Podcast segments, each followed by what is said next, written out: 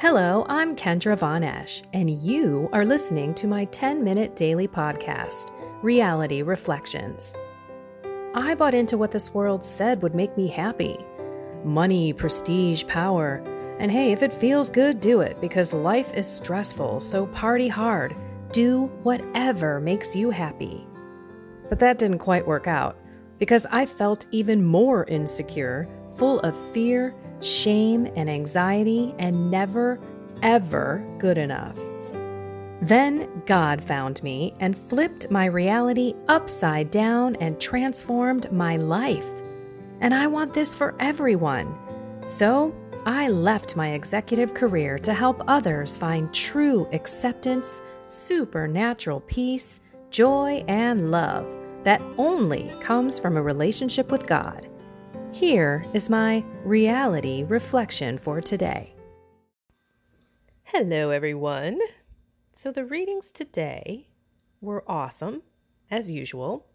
And if you don't read daily readings, please get into the habit because God speaks to you through His Word. The Bible is awesome. And today, every single part of it the reading, the Psalms, the Alleluia, the Gospel everything spoke to me.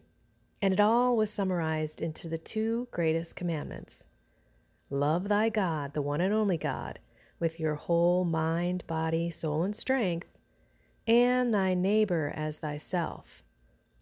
But then the kick of reality came in. And that was the one, two, three punch for me. So let me just recap a little bit. I'm not going to read it all, so don't worry. But the first reading, James chapter 2, verses 1 through 9, had everything to do with hey, don't be judging others. Don't be having a party and putting the rich guy at the head of the table and the poor one at the, you know, feet of your body or telling him to stand over there in the corner. That ain't cool because, and this is a quote from the actual reading, you shall love your neighbor as yourself. You are doing well. But if you show partiality, you commit sin and are convicted by the law as transgressors. Okay. Then, of course, the psalm Lord, the Lord hears the cry of the poor.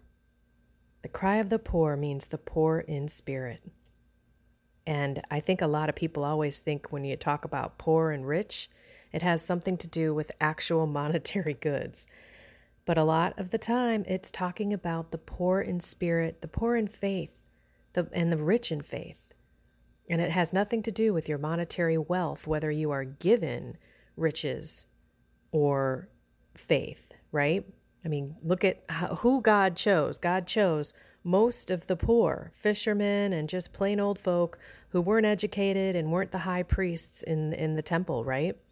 So faith is a gift and it's given to whoever God grants it to and gives that grace.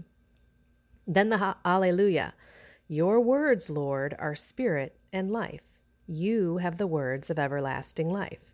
So, again, another reason why it's darn important to be reading the Bible every single day. And the daily readings are awesome because they go through a story. It's helping us walk through the life of Jesus at a certain season of the year, like we're approaching Lent. The last part was Mark chapter 8, verses 27 through 33. And this is when, you know, Jesus asked his disciples, apostles, hey, who do they say that I am? And they give him kind of this common folk response. And then he looks at them and he says, well, who do you say that I am? And Peter says, "Oh, you're the Christ." Plainly, right? And then they Jesus said, "Yes, I am. I am God." But guess what? I am going to be captured, rejected by the high priests. Uh, they're going to kill me, and I'm going to rise after three days. And this is where the third punch of reality comes into play. And Peter was like, dude, come on, that can't happen. You're God. No way. And then God looked at Peter and said, Get behind me, Satan. You are not thinking as God does, but as human beings do. All right, let's wrap all this together because we are human beings, right? And we are faulty. we have sin, judgment, and things in our lives that we need God's grace to get over, to improve on. We have vices in our lives that we have to practice virtues to combat. Uh, every single one of us are in a different stage in our journey. But I will tell you this what it means to pray incessantly to God is to be aware of your shortcomings and your vision of reality. My reality, which is why this podcast is called Reality Reflections, is flipped completely upside down. I no longer think of my life and the world in the same perspective because I now have the eyes of faith. And that is the difference between how you and me, this is not a pointing finger thing, right? Excuse me, how you are out there engaging with the world. And this is where praying incessantly comes into play. In the beginning of my journey, all I was doing was learning the faith, learning about Catholicism, understanding the teachings. God was bringing me to the truth.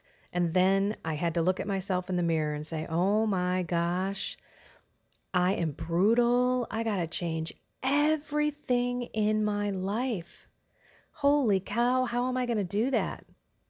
Well, guess what? I am not going to do that. Well, I tried. I tried to do it on my own.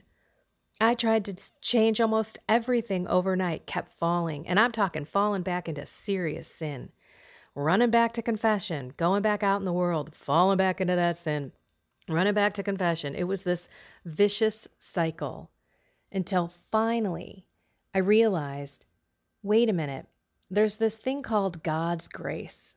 And there's this beautiful opportunity for me to go to Him when I feel these things, or when I feel these temptations, or when I slip and I treat someone poorly, or I immediately judge them, or even when I have a bad thought. God is there always.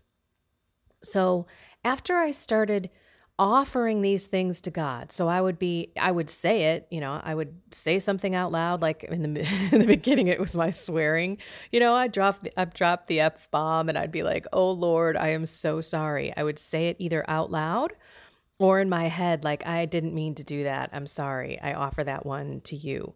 And I kept bringing him into my life and then I would make judgments. I'm still doing that. Do, do not think that this isn't a constant daily battle. This is why we should pray always. And praying just means being aware of God in your life and trying to be holier, trying to be more loving. That's where everything resides. Everything is in the heart of love.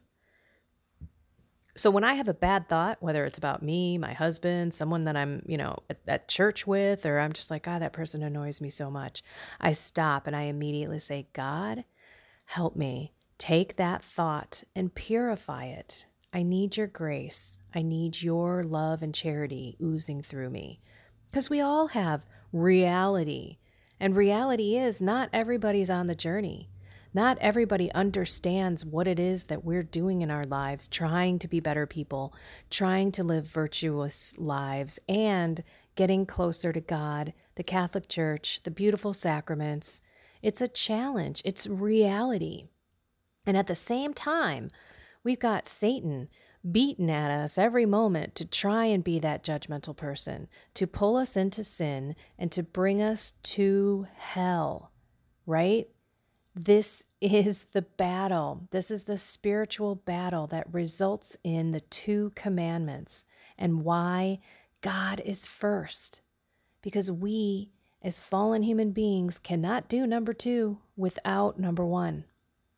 So today, as you go through the day and you slip up, you swear, or you you know, yell at someone or you're flipping someone off in your car because they cut you off. I used this example the other day.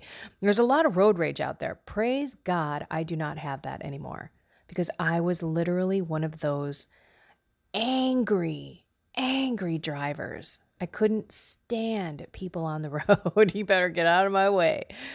So, if whatever it is. Maybe you're snippy with your husband. Maybe you're angry with your kids.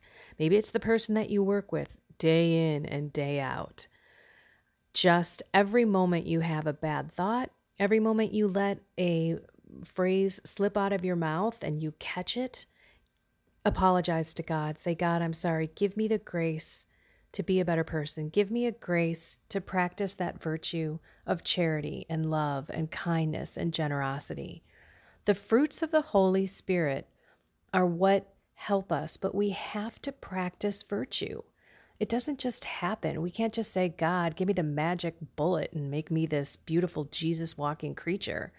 It is a daily, daily surrender to God and a daily call to God. That's when you also say, Oh my gosh, I actually love that person. So when these graces come into your life, and they will, and you will see, and other people will see it in you. I remember when my husband started seeing patience uh, grow in me. And I was telling him, listen, I've asked to God to work on the virtue of patience. And I continue to tell him that I, you know, when I get angry or when I'm impatient, I just look up and I say, God, I'm giving it to you. So I shared this with my husband. And after a couple of weeks, he's like, Oh my gosh, I can see such a change in you. But then there would be a day where we would be waiting in a line at the grocery store and we're trying to get out of there. And I would get impatient. And he would even look at me, he would say, Honey, give it to God. And so that is the reality. The reality is the journey isn't always upward progress. You might have a great day, you might have an awful day.